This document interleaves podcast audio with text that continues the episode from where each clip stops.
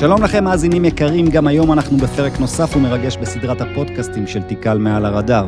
כזכור, אנחנו איה שני ואיתן מסוארי, שנינו חברים בקבוצת הדב-אופס בתיקל, חברת מומחים שפזורה ברחבי התעשייה, ואנחנו כאן מנסים להעביר לכם את מה שאנחנו למדים וחווים ביום-יום במשימות שלנו, ובכלל להיפגש עם אנשים מעניינים. הפרק הזה הוא פרק אחד מסדרת פודקאסטים שהוקלטו ב-14 בנובמבר 22, באירוע טק רדאר קון בזאפה תל אביב החדש במתחם מידטאון. אה, איתן ואני התמקמנו בחדר האומנים עם מיקרופונים, שולחן וסאונדמן אחד העונה לשם נתי. מדי פעם משכנו באסרטיביות את אחד הדוברים והושבנו אותם לענות על קושיות בנושאי קריירה. ניסינו להציב עמדות לא פופולריות לשם הדיון, התפלמסנו, התפלפלנו, צחקנו, כעסנו והתרגשנו, ובסוף יצא מזה פודקאסט. אז uh, הפעם משכנו אלינו מרצה בכנס, שללא ספק קורות החיים שלה הם מהמעניינים ביותר. Uh, אפרת היא בעלת תואר שני בספרות, והצטרפה לעולם ההייטק לפני כשבע שנים.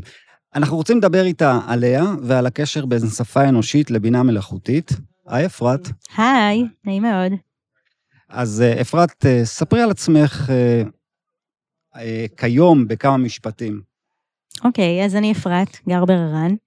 אה, אני גרה בירושלים, עובדת בתל אביב, בחברה שנקראת AI21 Labs, שמפתחת אה, אה, אפליקציות שעוזרות לקרוא ולכתוב בעזרת בינה מלאכותית, וגם בעצם מפתחת in-house מודל, מודל שפה גדול שנקרא Jurassic, ופלטפורמה שמאפשרת באמצעות API לקרוא למודל הזה ולבקש ממנו לעזור לקרוא ולכתוב. חוץ מזה, יש לי שלושה ילדים, ואני משתדלת לשלב בחיים שלי את כמה מהדברים שמעניינים אותי, שזה טכנולוגיה וטקסטים, ספרות, שירה, שפה, וזה גם מה שאני עושה כאן בכנס. אני, אני קודם כל מתרגש, כי, כי גם אני מאוד מאוד אוהב טכנולוגיה ושפה.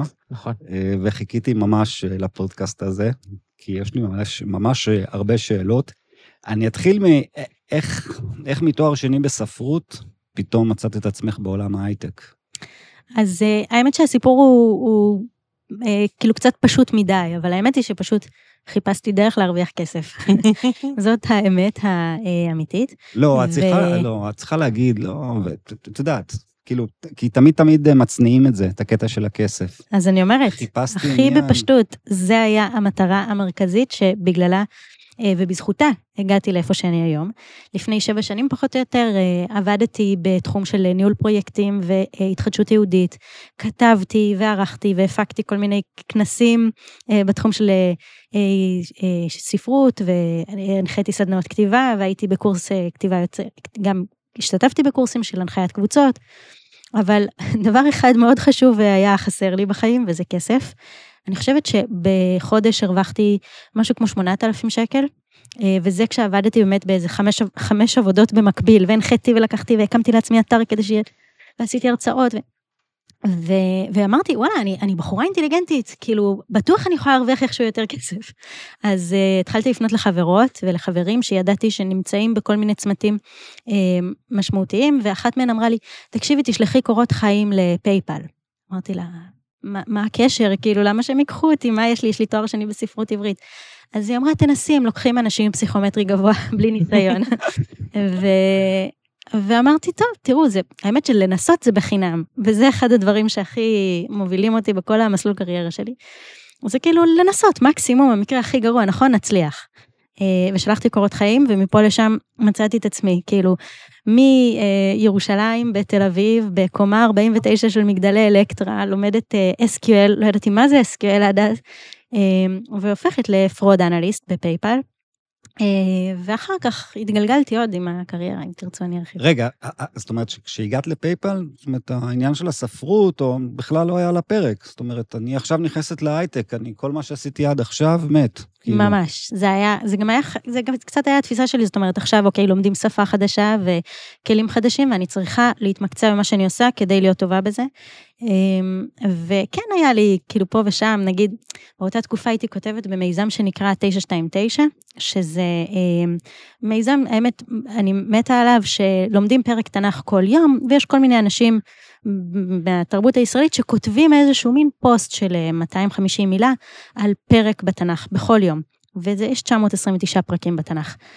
אמ, והייתי כותבת שמה, ואחד הפוסטים שכתבתי שם היה ממש לקחת, זה היה פרק נורא נורא משעמם, ופשוט כתבתי אותו, אני כבר לא זוכרת, אבל פשוט כתבתי אותו כשאילתת SQL. אה, גדול. וממש, אה, אני יכולה, אפשר למצוא את זה, פשוט כותבים אה, אפרת אה, גרבר רן באתר של 929 ורואים את כל הפוסטים שכתבתי שם. אז כן, תמיד, תמיד ניסיתי עדיין לשלב ולראות, אבל מהותית, כן, אמרתי שלום לכל התחום הספרותי וה... אני רוצה לשאול אותך רגע על זה שאלה. אני מאוד מזדהה עם מה שאת אומרת, אני עברתי בדיוק את אותו דבר, אני למדתי גם משהו לא קשור בכלל, והייתי צריכה, חיפשתי עבודת סטודנט, וגם באתי ילדה מהרחוב, לא ראיתי את המסך הסגול הזה אף פעם, וכולם היו מתכנתים, ולא ידעתי מה עושים, אבל היה לי איזשהו גוש בלב, שאמרתי, רגע, אני מוותרת על מה, על מה שרציתי. אני למדתי בכלל עיצוב תעשייתי, אני לא עוסקת בזה בשום צורה, והיה את הרגע הזה שאמרתי, טוב, היי, את מוותרת על החלום שלך, אם את נכנסת להייטקים הזה.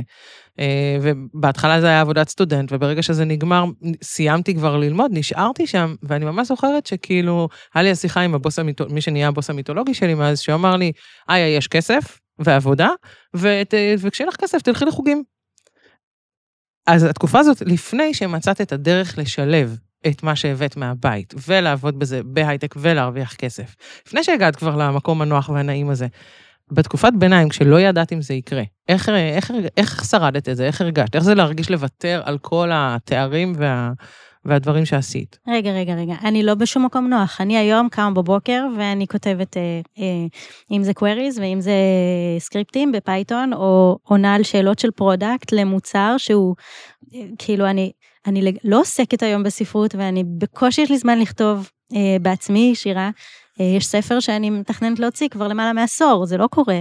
אמ, שלא לדבר על כל ה... כל ה אני לימדתי, עשיתי אה, הנחיית קבוצות וסדנאות, ומתי עשיתי סדנת כתיבה אחרונה? אחרי שהבת שלי נולדה בחופשת לידה, זה לפני ארבע וחצי שנים.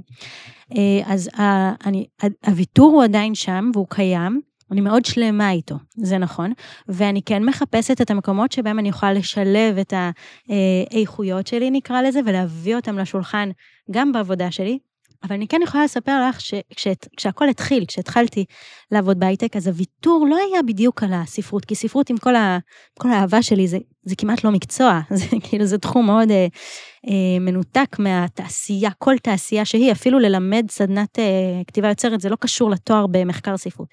אבל בתקופה הזאת אני זוכרת שהוויתור שהרגשתי היה ויתור על, אה, על השפעה, על כאילו, אני לא יודעת, גדלתי כזה בבני עקיבא, והייתי נורא חדורת אה, ערכים, ואני באה לעשות משהו, ובאמת עבדתי בכל מיני ארגונים שבאים להביא אה, התחדשות יהודית, ומקום של לימוד תנ"ך בצורה אחרת, ומקום הרבה יותר ליברלי, והייתי מאוד בעניין הזה, ועל זה ממש הייתי כאילו צריכה לוותר ולהגיד, טוב, אני הולכת לעבוד בהייטק, אני הולכת להרוויח כסף, אני הולכת לעשות כאילו, ואני בכוונה עכשיו אשים מרכאות, משהו שהוא כאילו אה, חסר ערכים.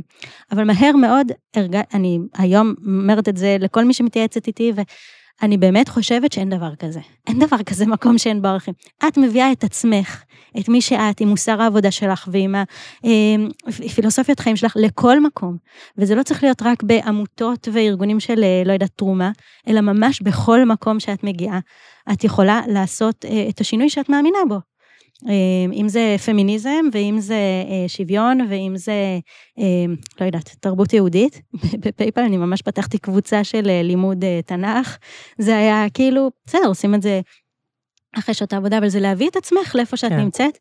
וגם, אני אגיד רק לסיום, אני חושבת שלהרוויח כסף, זה גם ערך. בוודאי. ולפרנס את המשפחה שלי, ולהיות, אה, אה, לתת לילדים שלי את מה שהם יכולים לקבל. גם בזה יש ערך, ואני לא חושבת שצריך להתבייש בזה. ממש לא. לא, בהחלט לא. אה, מעניין אותי דווקא כאחת שבאה מתחום שהוא אה, הומני, ונכנסת לעולם ההייטק. אה, וזה לא בגיל אה, צעיר, גיל 21. זאת אומרת, מה, איפה היה השוק שחטפת, אם בכלל?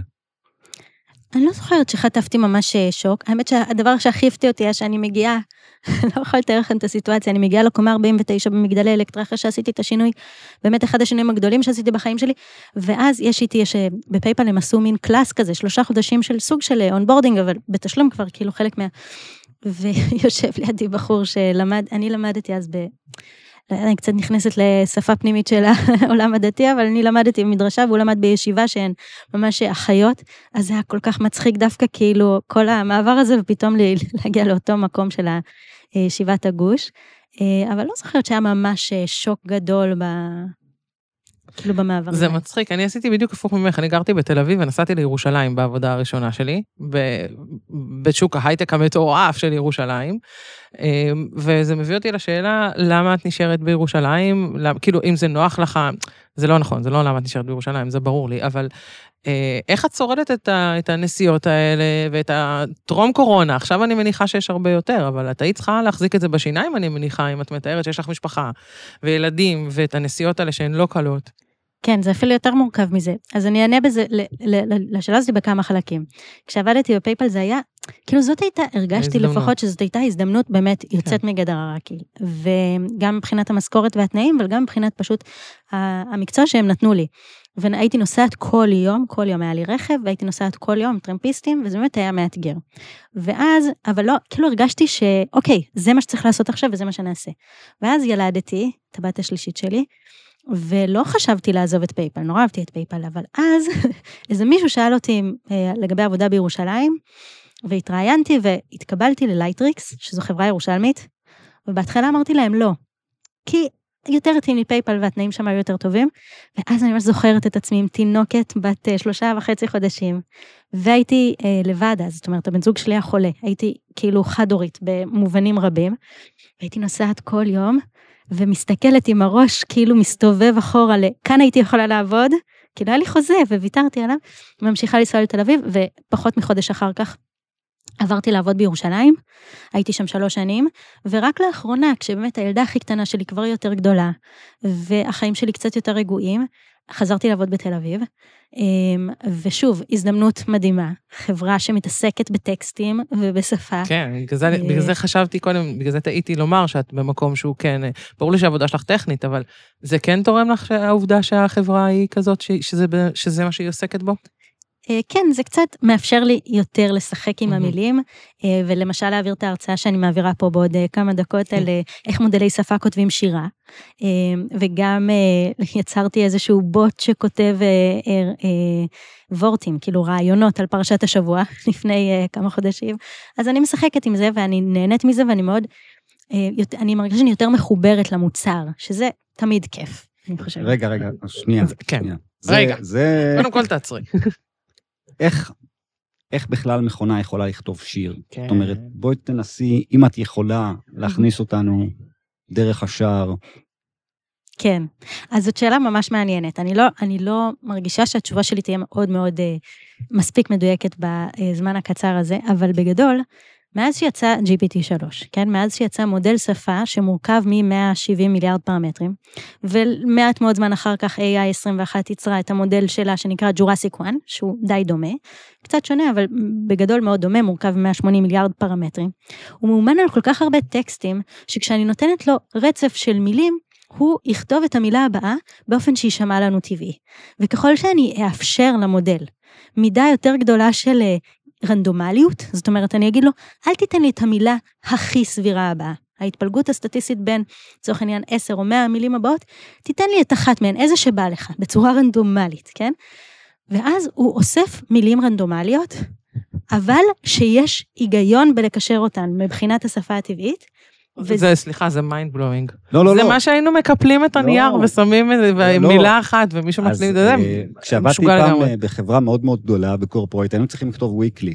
עכשיו, אה, זה, כן, כן, זה היה, זה היה רע מאוד. זה היה ממש... רע לתפארת, זה הוויקלי. עיירה לתפארת, בדיוק. תמיד חשבתי שאומרים עיירה לתפארת, לא משנה, אבל... זה היה ביתי עם גבינה. כן, עם גבינה. והיה, באיזשהו שלב, הבנו שאף אחד לא קורא את זה. ברור. אתה יודע איזה איסטר אגז הייתי עושה בתור ראש צוות של 7,000 איש, אתה דוחף שמות של אנשים סתם. אז מישהו מצא אתר כזה שנקרא בולשיט ג'נרטור, כן. שזה היה אחד הגדולים, וזה נראה לי היה דור 1 אה, של מה שאת אה, מדברת עליו, כי הוא בוחר איזשהו משפט אה, פתיח, גוף וסוף של כל הזה, וזה תמיד מסתדר. אבל אתם, סליחה, אתם מדברים טכני, אני רגע רוצה לבוא ממקום מאוד רגשי. אני רוצה רגע לעשות הקבלה לנושא אחר ולנסות להחזיר את זה לשיחה. בכל תחום שהוא יותר פתוח, הומני, יש את השלב הזה שאתה לומד אותו, ואז אתה מתבאס עליו. אתה לומד קולנוע, ואז אתה רואה סרטים, ואתה אומר, אה, רואים פה את הבום, אה, זה, כאילו, אתה מתבאס עליו, אתה לומד שיר, כאילו, זה קורה הרבה פעמים.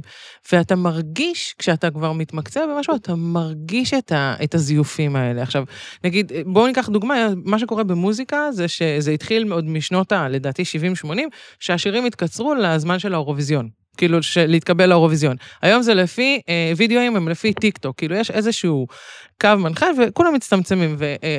יש לי עכשיו ילד קטן, ואני כאילו לא יודעת מה עושים עם תינוקות, אז מה שאני עושה בבית זה רוקדת ושרה איתו, כי מה אני אעשה איתו? ואני כאילו, מצאתי את עצמי לפני כמה ימים משמיעה, כאילו היה Queen, ואני אומרת לו, בוא ממי, בוא תשמע מתמטיקה, כאילו לפני סולו של בריין מיי, כי הבן אדם מתמטיקאי, וכשהוא מנגן, הוא מנגן בגיטרה מעולה, כן, הוא גיטריסט מצוין, אבל אתה שומע את המתמטיקה. מאוד קל לי להגיד את זה על מוזיקה, כי זה עולם שאני מאוד מחוברת אליו.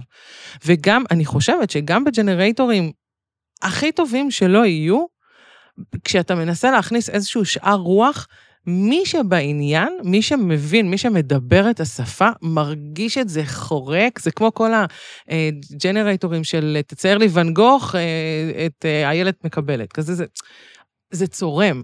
איך בדיוק... את, מתוך כל ההבנה וה... אבל זו בדיוק ההרצאה. להרצאה קוראים למה מודלי שפה גדולים הם משוררים כל כך גרועים. בסדר? Okay. ככה אוקיי. קוראים להרצאה. Okay. אוקיי.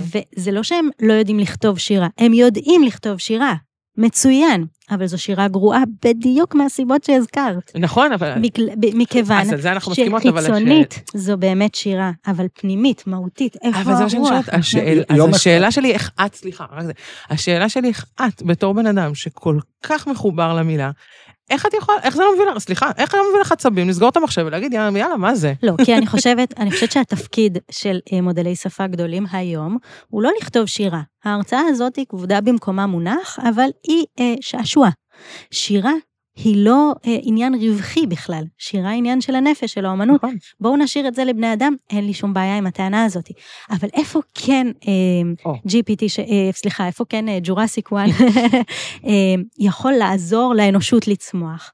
הוא לא אמור להחליף את בן האדם. קצת כמו שדרור אה, אמר הבוקר, הוא אמור להיות הקומפניון שלו, כן, המלווה שלו, לעזור לו. למשל, את מחפשת את המטאפורה הכי מתאימה? אז תני לאיזשהו מודל שיודע ליצוק אה, מילים רנדומליות שקשורות ומעניינות אחת לשנייה, ואת תמצאי כל מיני מטאפורות ותבחרי את זו שהכי מתאימה לך. או כמו שוורטיון עושה, תכתבי משפט ותקבלי עשרה משפטים שאומרים בדיוק את אותו דבר. דיברנו על זה קצת אתמול, שוורטיון, שזו אפליקציה שאנחנו מייצרים, אה, זו אפליקציה שעוזרת לכתוב באנגלית. ואם היא הייתה בעברית, אני לא הייתי משתמשת בה. לא הייתי, לא, לא הייתי מעוניינת להשתמש בה. אבל, אבל, זה בדיוק נכויות שאנחנו יוצרים לעצמנו. סליחה, זה טיפה פילוסופי, אבל אה, אה, תיקחי היום מישהו שקיבל את רישיון הנהיגה שלו בחמש-שש שנים האחרונות, אין לו מושג הרבה פעמים איך לנסוע בלי ווייז. אנחנו, אני זוכרת ימים שלמים שאתה מסתובב באיזה אזור תעשייה, סגולה, פתח תקווה, מחפש את עצמך.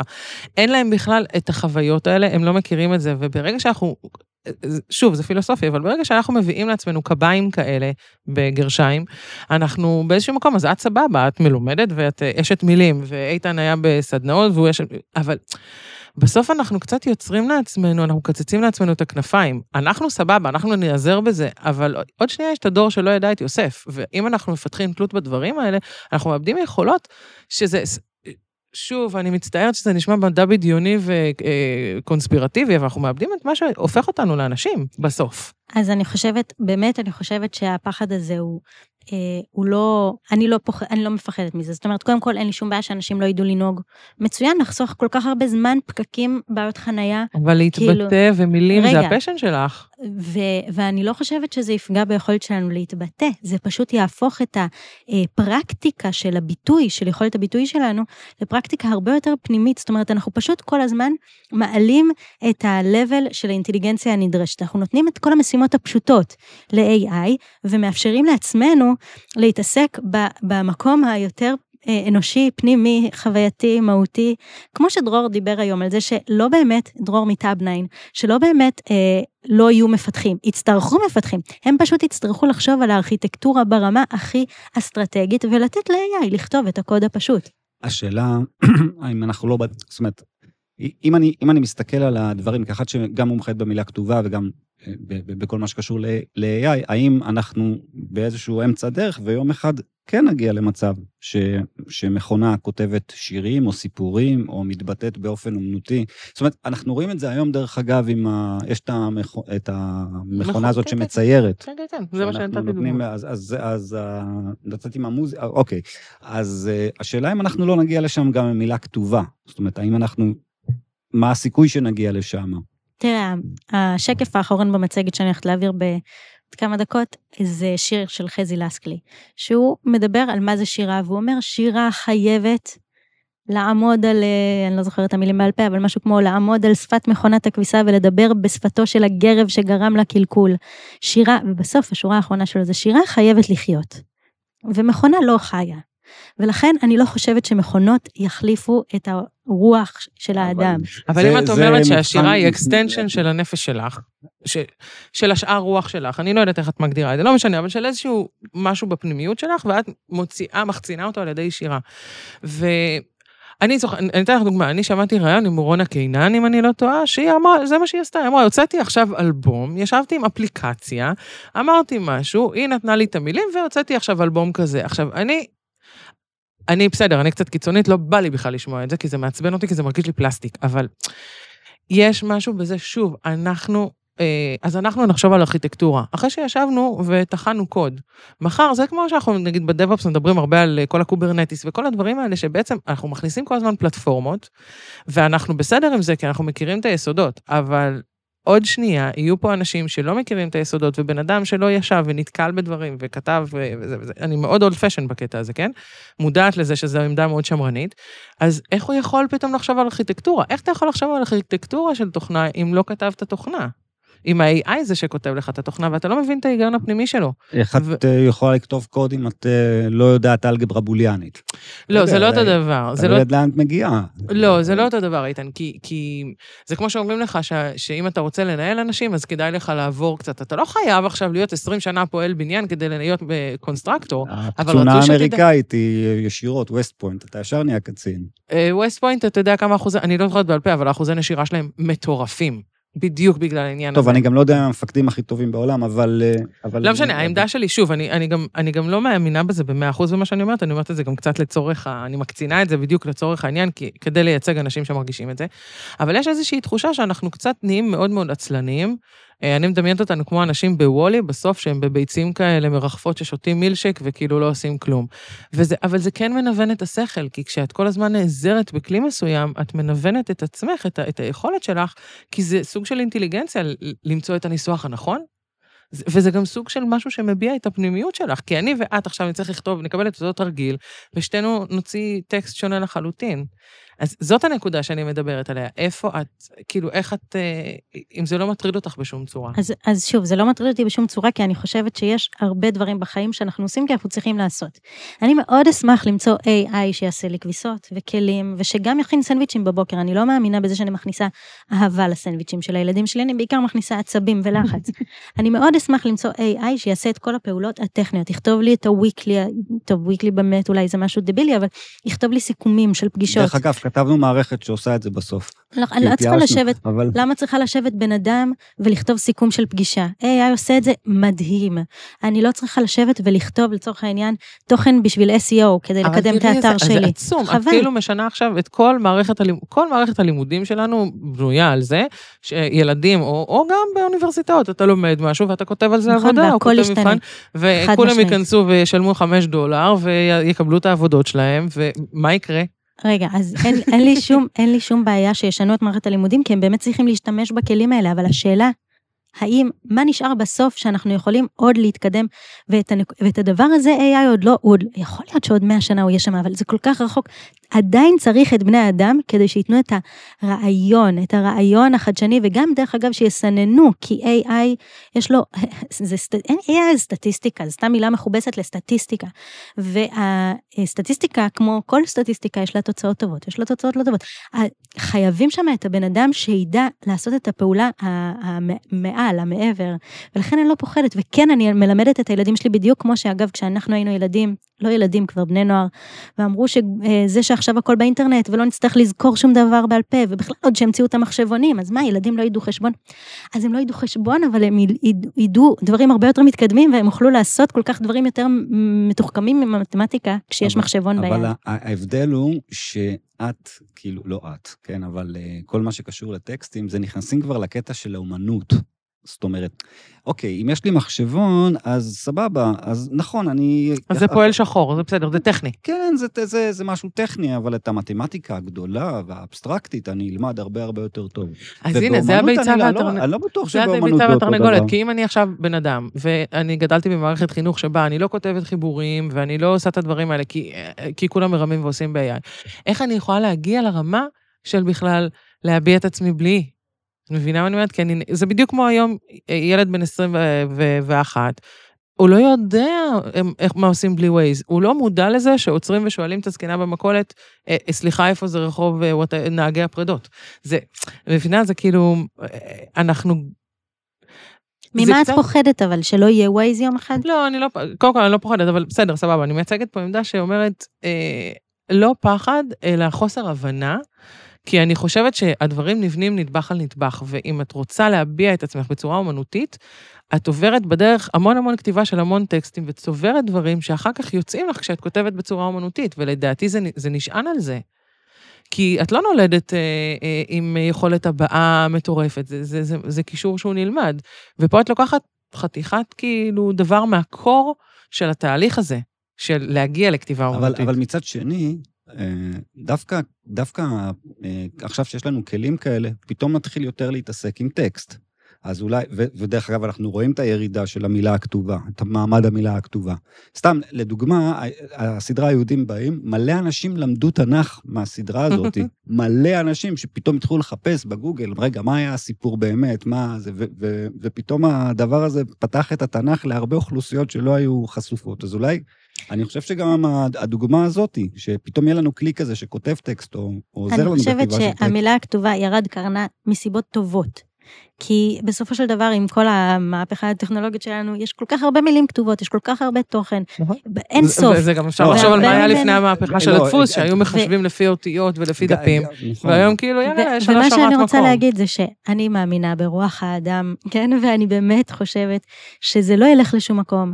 וכן, צריך להקפיד שבמערכת החינוך הם עדיין ילמדו לכתוב, ילמדו להשתמש בכלים האלה בצורה מושכלת, ולהיעזר בהם כמלווה ולא כמחליף, והם ימשיכו ללמוד להתבטא, אם זה בכתב ואם זה בעל פה, והכל הכל טוב וחשוב, אבל בסופו של דבר, אני באמת מאמינה שהכלים הטכנולוגיים האלה נותנים לנו את כל העבודה שהיא, אה, אפשר לקרוא לה עבודה שחורה או עבודה בסיסית, ומאפשרים לנו פשוט לטפס ולטפס בסולם הזה של אה, להגיע, או לא יודעת אם זה בדיוק למעלה או פנימה, אל תוך, ה, אל תוך היתרונות שלנו כבני אדם שחיים, שחווים את החוויה האנושית הזאת, ואז לייצא אותה בצורה באמת אותנטית ואמיתית, וזה מחשב בעיניי.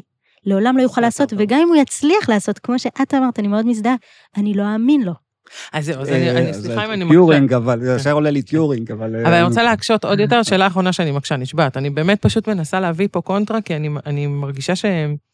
אותי שכנע, לא יודע. אה, בסדר, אבל אני יותר עקשנית, איתן, זה לא מהיום. טוב, אוקיי, אבל אני חושבת שיש פה, כמו את אמרת, זה סטטיסטיקה, ו- ו- וכמו שאמרתי לך, שבעיניי אה, אה, סולו של אה, בריאן מיי הוא הוא אומנות והוא מדהים, אבל יש בו המון מתמטיקה. וכשאתה עובד, שוב, זה מהחוויה שלי, אבל כשאתה עובד עם מודלים, בדרך כלל אתה בסוף כל הזמן מתקן אותם ומצמצם אותם, והם לומדים, ועד וככה הם מדייקים את עצמם. ובעצם את אומרת, בוא תעשה לי רנדום מהעשר מילים הראשונות. ואז... אה, מתוך 200 אלף אנשים, 150 אלף יבחרו באותה מילה, אז הוא יבין שזאת מילה מועדפת. וכאילו, בסוף אני, מפ... אה, אני מפחדת, נסע עם גרשיים, שזה כן יצטמצם, כי טיבו של מודל אה, AI, הוא, נכון. הוא שואף לשם, זה, זה ההלך הטבעי שלו. ואז בעצם את תקחי ואת את תתחילי באושר מטורף בשלב של האימון ושל ההפצה של הדבר הזה, אבל once זה יהיה כלי מאוד מאוד נפוץ, אני חושבת שזה יכול, עלול ליצור איזושהי הצטמצמות דווקא. אז קודם כל, שוב, הם, משוררים גרועים גם מהסיבה הזאתי. לא, כי- לא משוררים, חיבור אז לא, אבל- לעבודה בהיסטוריה. אבל עבודה בהיסטוריה, את לא מצפה שיש שם מילים אה, נורא נדירות. זה לא הציפייה שלך מעבודה בהיסטוריה, זה כן הציפייה שלך משירה. ולכן, שוב, משוררים, אנחנו עדיין נצטרך את בני האדם עם האינטליגנציה הגבוהה והיכולת באמת לחבר בין עולמות שונים, אולי עם איזשהו מלווה של AI, ובחיבור בהיסטוריה, מה אכפת לי שלא יש שם מילים אה, לא אבל מובנות, זה מצוין. אבל מאיפה תהיה, אומ- עכשיו, מאיפה תביא את האוצר מילים הזה אם לא השתמשת בו בשום מקום, כי השפה הפכה להיות יותר צרה? משירה. תקראי שירה. לא, אני, אני דווקא חושב שדווקא אם תהיה לנו גישה יותר אה, מהירה ל- לייצר מילה כתובה, אז אני חושב שכן, זה דברים שכן יתחילו לחזור, כמו שחזרו בדיוק. דברים אחרים. אה, אנחנו, אה, דרך אגב, ככה, כל הקטע. של שירה, אנחנו ראינו את זה בארץ נהדרת, היה שם את הפרודיות של דדי דדון, שהם לקחו, זאת אומרת, יש טרנד כזה של אה, שירים עם הרבה מספרים ונמלי תעופה, והם פשוט כתבו סדרה של, וזה פשוט, מרוב שהפרודיה הפכה להיות קרובה למציאות, בחתונות ובאירועים התחילו לשמוע את השירים של דדי דדון, ברור. כי זה נשמע מאוד מאוד טבעי. ואני חושב, ש, אני חושב שגם במילה כתובה יש מצב שאנחנו אנחנו נגיע לשם. זאת אומרת, אני חושב שבסופו של דבר מכונה תדע לכתוב משפט כמו דרך הדמעה של הליצן המשתומם, או דברים כאלה, שזה לא משהו שהוא רנדומלי, אלא תהיה איזה מערכת שיודעת מה מרגש אנשים. לגמרי. אה, וזה אני- עדיין אני- לא יחליף את היכולת באמת לרגש אנשים באופן אה, אה, אותנטי ו... זה כאילו מרגיש לי כאילו כל, זה כאילו לוקח נגיד יותר למקום של ההיכו, שכאילו יש המון המון חוקים טכניים, אבל אתה, בסוף בן אדם יושב וכותב את זה ויש מאחורי זה מיליון דברים שאתה צריך להבין. ו, וזה כאילו קצת עוטף את זה. ז, זאת התחושה שלי, שברגע שזה ג'נרייטור, אז יש איזושהי עטיפה ש, שצריך לפצח, פחות או יותר. כאילו זה, אני אני דווקא יותר אופטימי. לא, אני אופטימית, וגם אמרתי, אני מקצינה את עצמי פה למקום מאוד, אה, מאוד אה, זה, כדי... אה, אני חושבת שבאמת יהיה שינוי עצום בכל התחום של קריאה וכתיבה. כל היכולת של המודלי שפה האלה באמת להבין ולכתוב, זה יכולת מופלאה שהתעשייה עדיין לא הגיעה למיצוי שלה בכלל. לדעתי, באמת אנחנו נראה עוד, כל העולם של בכלל אה, רפואה ומדע ולא משנה אם זה מכוניות או אה, הכל הולך להשתנות בהקשרים האלה. ואני חושבת שוב, שבגדול זה מצוין. האם יש סכנות? יש סכנות, צריך להיזהר מהן. יש שוני וכן. אה, בין עברית לבין שפות אחרות? אני, בהסתכלות? אני לא יודעת לענות על זה באופן מקצועי. קודם כל, צריך להגיד שמודלי שפה גדולים יודעים היום לעבוד טוב, בעיקר, בעיקר באנגלית. כן. גם ה-left to right, גם השמיות, יש להם עוד הרבה בעיות, גם זכר, גם נקבה, יש המון המון... אה, אבל בעיקר, אבל בעיקר פשוט הם התאמנו על טקסטים, כן. הם התאמנו על מה שנקרא האינטרנט, כן. אה, האינטרנטים, כמו שאומרים, ב... ו...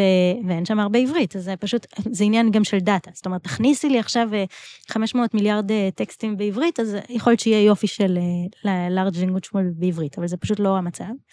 אה, והאם יש עוד הבדלים? לא יודעת, יש הבדל אחד שאני יכולה להגיד עליו. אני אוהבת עברית, גדלתי בעברית, למדתי בעברית, קראתי בעברית, אני לא יכולה בכלל לכתוב שירה באנגלית. זה כאילו נראה לי בלתי כן. נתפס.